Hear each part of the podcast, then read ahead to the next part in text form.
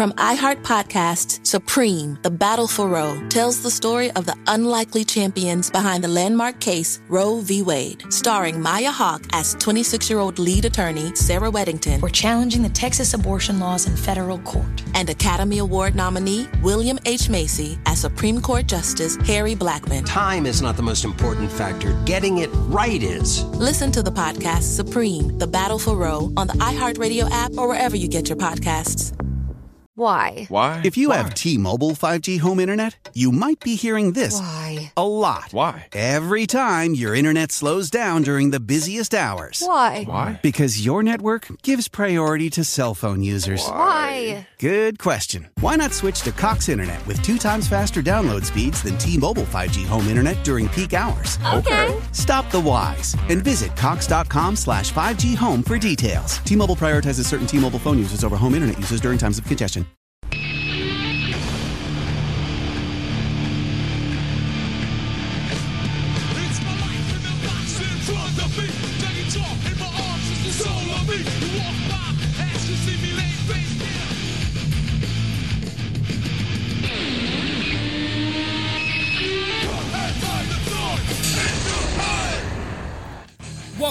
Wrestling DeLorean podcast. I am Mike De Niro. This is the fight for Monday night. I hope everyone had a wonderful weekend and everyone had positive, you know, something positive to think about. Bro, those stimulus checks are coming, so keep the smile on and let's forget about all the negative shit in the world. Before we get to the show, thank you for following along on Instagram at Wrestling DeLorean Pod, and thank you for always subscribing to the channel, subscribing to the show, and always supporting everything we do here on the Wrestling DeLorean Podcast. So let's get into this stack stacked episode of the Fight for Monday Night. We are going to be talking about two episodes of Monday Night Raw versus two episodes of Monday Nitro. That's going to be really, really stacked. Next week, we will be talking about the 1996 WWF Royal Rumble that is next in the line. And then to compare it to another WCW pay per view, the following week, well, it's not really a pay per view, but a special event. The following week, we will be talking about not only Nitro, but the Clash of the Champions. So stay tuned for that. But yeah, so next week, Royal Rumble 1996 will be on Monday's show. Let's get into it. Monday Night Raw, January 8th, 1996. We start the show with Hakushi versus Jeff Jarrett. Jeff Jarrett picks up the victory here. This was a pretty nothing matchup. Hakushi's stock in this company has definitely plummeted since his match with Bret the Hitman Hart, but that's all good. Now on to the next one. We get scenes of Scheme Gene talking with JR about the Royal Rumble. These little skits with Billionaire Ted and all that, they made it seem like this is the most controversial shit. This is some corny ass shit on WWF's part. Like, dude, you're getting your ass kicked, and instead of actually putting on a better show, you're making fun of the competition. Your show sucks. Do a better show. Do better, WWF. Do better. How about that? Instead of the Huckster and Scheme Gene and Billionaire Ted and the Nacho Man. Stop the bullshit. Because you guys look bad when WCW's kicking your ass with these old ass fucks. But anyway. Anyway. I digress. We get Ahmed Johnson versus some baggy pants jobber who we've seen before. Ahmed Johnson beats him. Ted DiBiase's out next with Brother Love. He introduces the new million dollar champion who is the ringmaster, aka Steve Austin. So that's really good. We're going to start seeing some more talent. 1996 is the year where we start seeing an influx of talent that eventually becomes huge in the WWF. This is going to be the year where we see Steve Austin. This is going to be the year where we see The Rock debut. This is where we see the Nation of Domination soon. So I'm I'm excited for what's to come. That's the reason why I stick with this is because I'm excited for what's to come. I know I gotta deal with the bad to get to the good. You know what I mean? I gotta make it to heaven because I'm going through hell here. Let's just say that. Next, we got Goldust versus Aldo Montoya. This was a quick nothing match. Golda gets the victory. HBK holds a press conference. He says that he will not retire. He will enter the Royal Rumble, and he is going to beat the champion at WrestleMania because it is his boyhood dream. Next, we get the In Your House match between Bret Hart and British Bulldog. This was a really good matchup. Bret Hart was bleeding like a stuffed pig during this matchup. But if you don't have a good enough show and you're just showing pay per view clips, like you're not going to compete here. You're not going to compete against stacked shows by the WCW. They end the show again with a billionaire Ted skit, just like they did last week. All right, even if this is the route you want to take with this corny ass shit, you do not make this the main event. It looks bad. It looks petty. It looks like you guys don't have a freaking clue. The skits are funny. The skits are funny. But when you build a whole show to have a 30 second comedy skit as your main attraction and the last thing people see, dude, you're only joking yourself. This Monday Night Raw was okay. Not good. Okay. And it was held up by a match that didn't even take place on Raw. Because if it wasn't for the British Bulldog versus Bret Hart from In Your House, this would have been the nothing show. I give this show one out of five stars. Same night, WCW Nitro, January 8th, 1996. We start out the show Chris Benoit versus Alex Wright. Quick back and forth matchup. Chris Benoit picks up the victory. This was alright. Eddie Guerrero versus Steven Regal. This was a really good matchup. Technical, hard hitting, smash mouth. Steven Regal was just giving Eddie Guerrero the work, you know, punching him in the face, hard way punching him in the nose. Eddie Guerrero coming back, he hits him with the roll up. One, two, three. Eddie Guerrero picks up the victory. That's good. Sting and Lex Luger are interviewed. Sting says that if it wasn't for Lex Luger grabbing him at Starcade, he would have been the champion. Lex Luger said that he didn't even realize what was going on. He hurt his ankle and wanted Bret Hart, well, wanted Sting to help him up. Sting is a little weary of his old pal Lex Express here. So this leads to a fun match between Sting and Diamond Dallas Page. It doesn't last long, but it's definitely cool to see these two guys before they really well see Diamond Dallas Page mixing it up with Sting before Diamond Dallas really hit his stride here. And really cool to see these two mix it up before they became the megastars that they become here in WCW. Main event of the night, we got Hulk Hogan and Randy Savage versus Ric Flair and Arn Anderson. This was a really, really fun matchup. Wasn't long, but really fun to see all these stars in. I wish it got more time. I wish that it was actually presented as a real matchup, but all I know is to see the Horsemen versus the Mega Powers, that is a dream match, especially if you think about when the Mega Powers was on top, the Horseman was on top in another company. So you this was basically WWF versus NWA. This is basically WWF versus WCW. You had four of the biggest stars in wrestling here in the main event, while on the other hand, in the main event you have a comedy skit. That's all I'm gonna say. After the match, you got a big brawl between the Taskmaster, Zodiac, and the Giant come out. You got the Four Horsemen coming out. We just have everybody brawling. The Giant, he choke slams Hogan, and uh, he choke slams Savage. This was a good show. I give it a 2.5 out of 5, so a 50% grade rating. Much better than Raw, but not the best effort on WCW standards. They keep on presenting these big ass main events like it's going to be pay per view quality, but then we get DQs, short matches, and just basically like no time to these matches. There, there was no need, I think, for some of the uh, interviews and all that. You could have just kept it to the wrestling. I don't think that we. One thing I hate is interviewing wrestlers before their matchup, where they go out to the crowd, have an interview, go back into the backstage area just to come back out the next segment for their match. Like, why not have these interviews after the match? That's something like I've been noticing on Nitro is the pacing of the show is formatted so weird.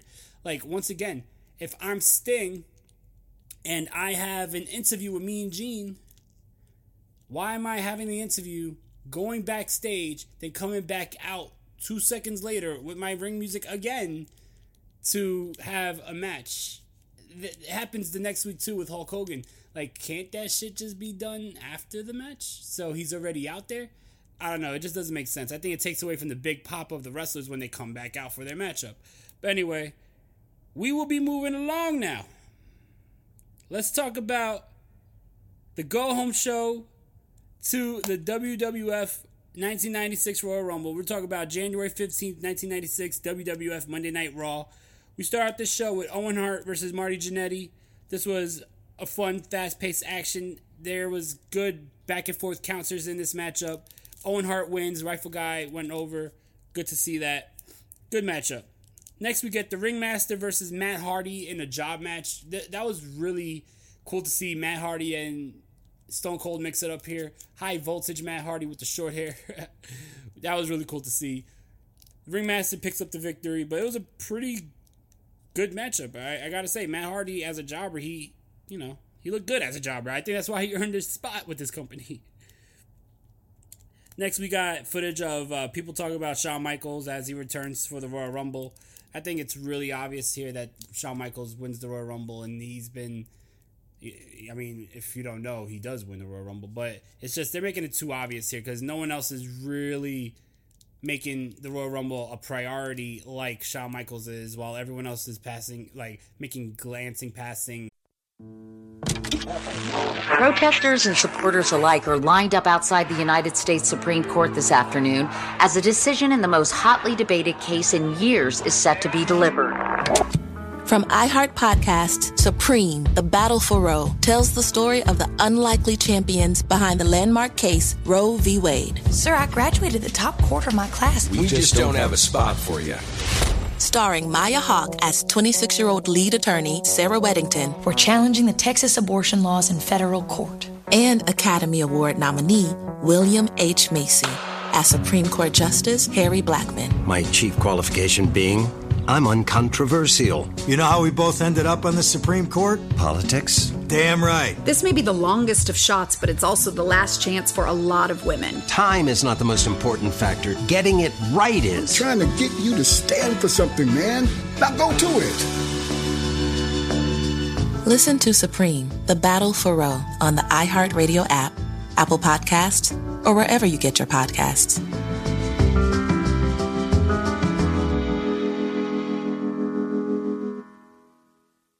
Why? Why? If you have T-Mobile 5G home internet, you might be hearing this Why? a lot. Why? Every time your internet slows down during the busiest hours. Why? Because your network gives priority to cell phone users. Why? Good question. Why not switch to Cox Internet with two times faster download speeds than T-Mobile 5G home internet during peak hours? Okay. Stop the whys and visit cox.com slash 5G home for details. T-Mobile prioritizes certain T-Mobile phone users over home internet users during times of congestion. Remarks about the Royal Rumble. Shawn Michaels is having fucking press conferences about his spot in the Royal Rumble. So what does that tell you? You know what I mean? Like, dude. Anyway, next we get the Smoking Guns versus the Spiders, which was a nothing job match that lasted a couple seconds. They need to stop with this shit. We get another billionaire Ted skit where he wants to call Hulk Hogan the boy toy, and he's like, "Why can't I buy the WWF?" You know, we got young Vince Russo in there. That's the one where he. This is the famous one when they show it on uh, the Monday Night War DVD, where he's like, "Well, all we got is the broken down has-beens of the '80s," and then you got Huckster like, "Who you calling has-been, brother?" Besides, I started in the '70s, not the '80s. Like, come on, man. It's funny shit. I'm glad. Look, it's funny. It's funny. It's funny. But I am glad that they finally put it out of the main event and put it into the show. Because if this was once again ending the show, I was going to lose my shit if this ended the show and it's the go home show to one of your pillar pay per views, the Royal Rumble. I would have lost my shit. But anyway, it wasn't. So they're learning. Next, we got an interview with Goldust. He is basically flirting with Vince McMahon and he's being very endogenous. Vince McMahon actually, like, this was insane. I didn't know that they went this route because I know when I was hearing about the Goldust story, because I. I was really young when all this was happening for real. Like I was only at this point, I was about to turn two years old. So when they talk about the Goldust story, they never mention the words gay or any derogatory terms about gay people.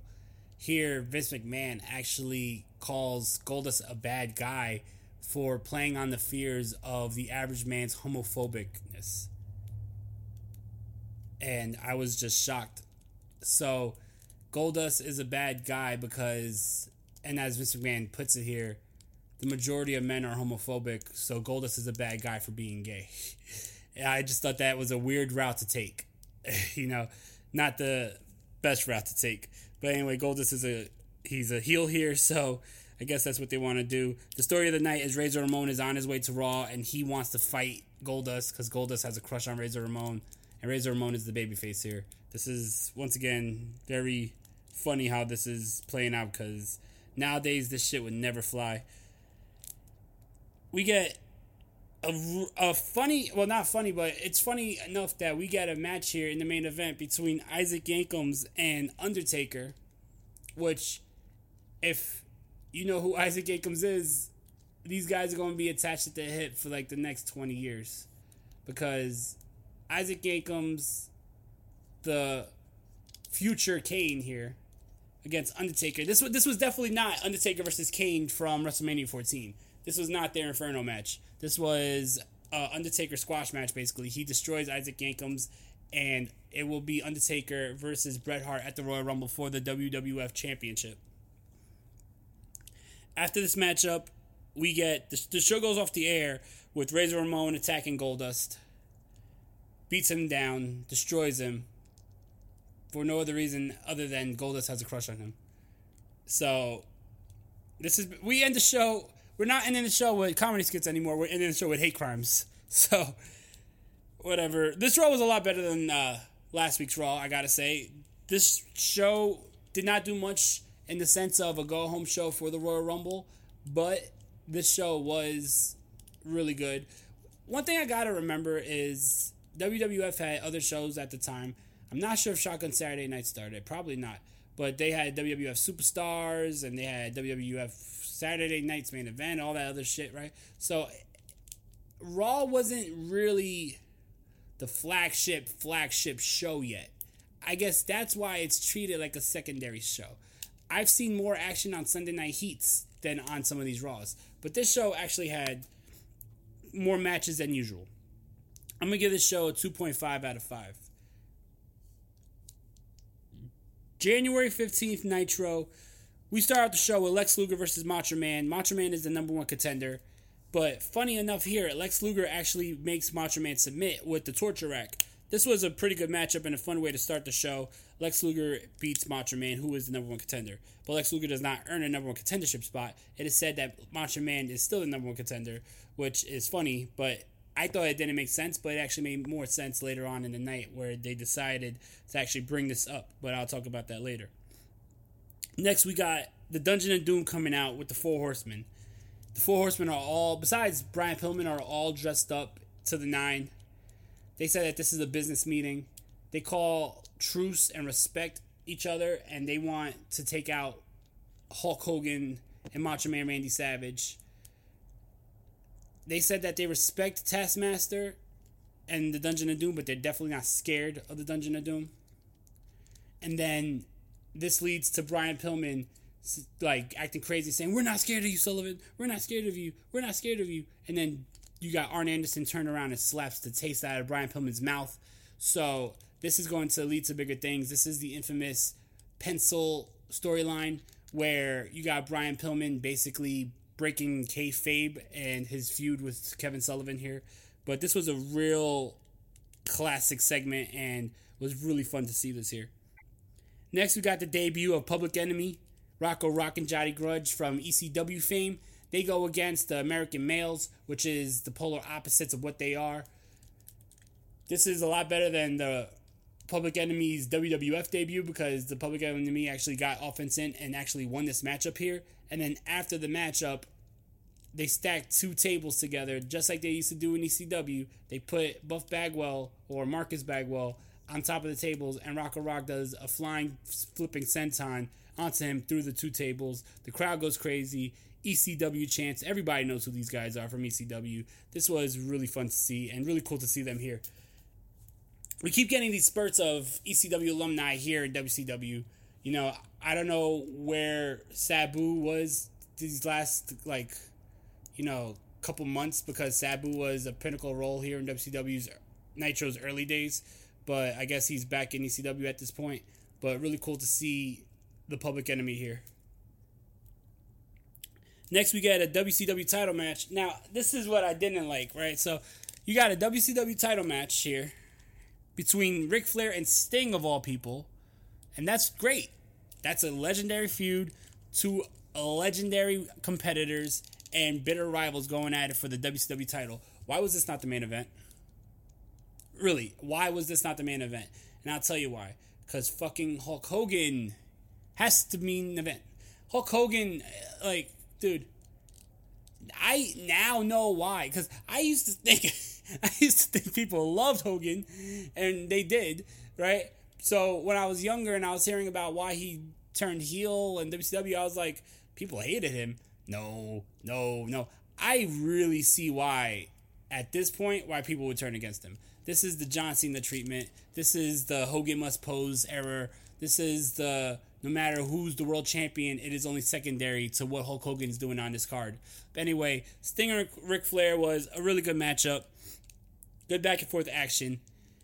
During the matchup, Lex Luger comes out and accidentally nails Ric Flair. I mean, nails Sting with Jimmy Hart's megaphone.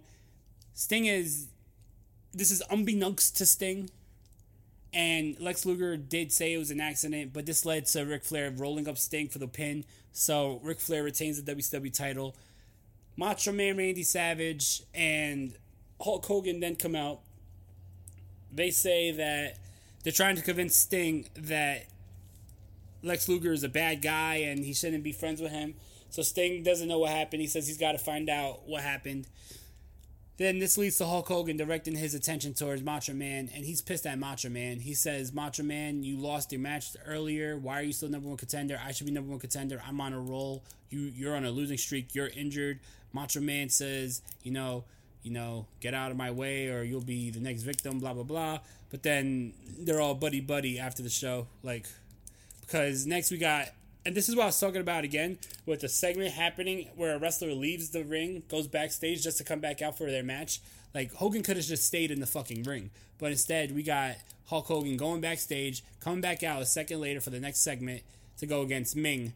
And this matchup was just basically Hulk Hogan destroying Meng, which I would have liked to see a more competitive matchup here because to have Meng or Haku versus Hulk Hogan, it, it did pique my interest, but not just for a fucking Hulk Hogan job match in the main event here.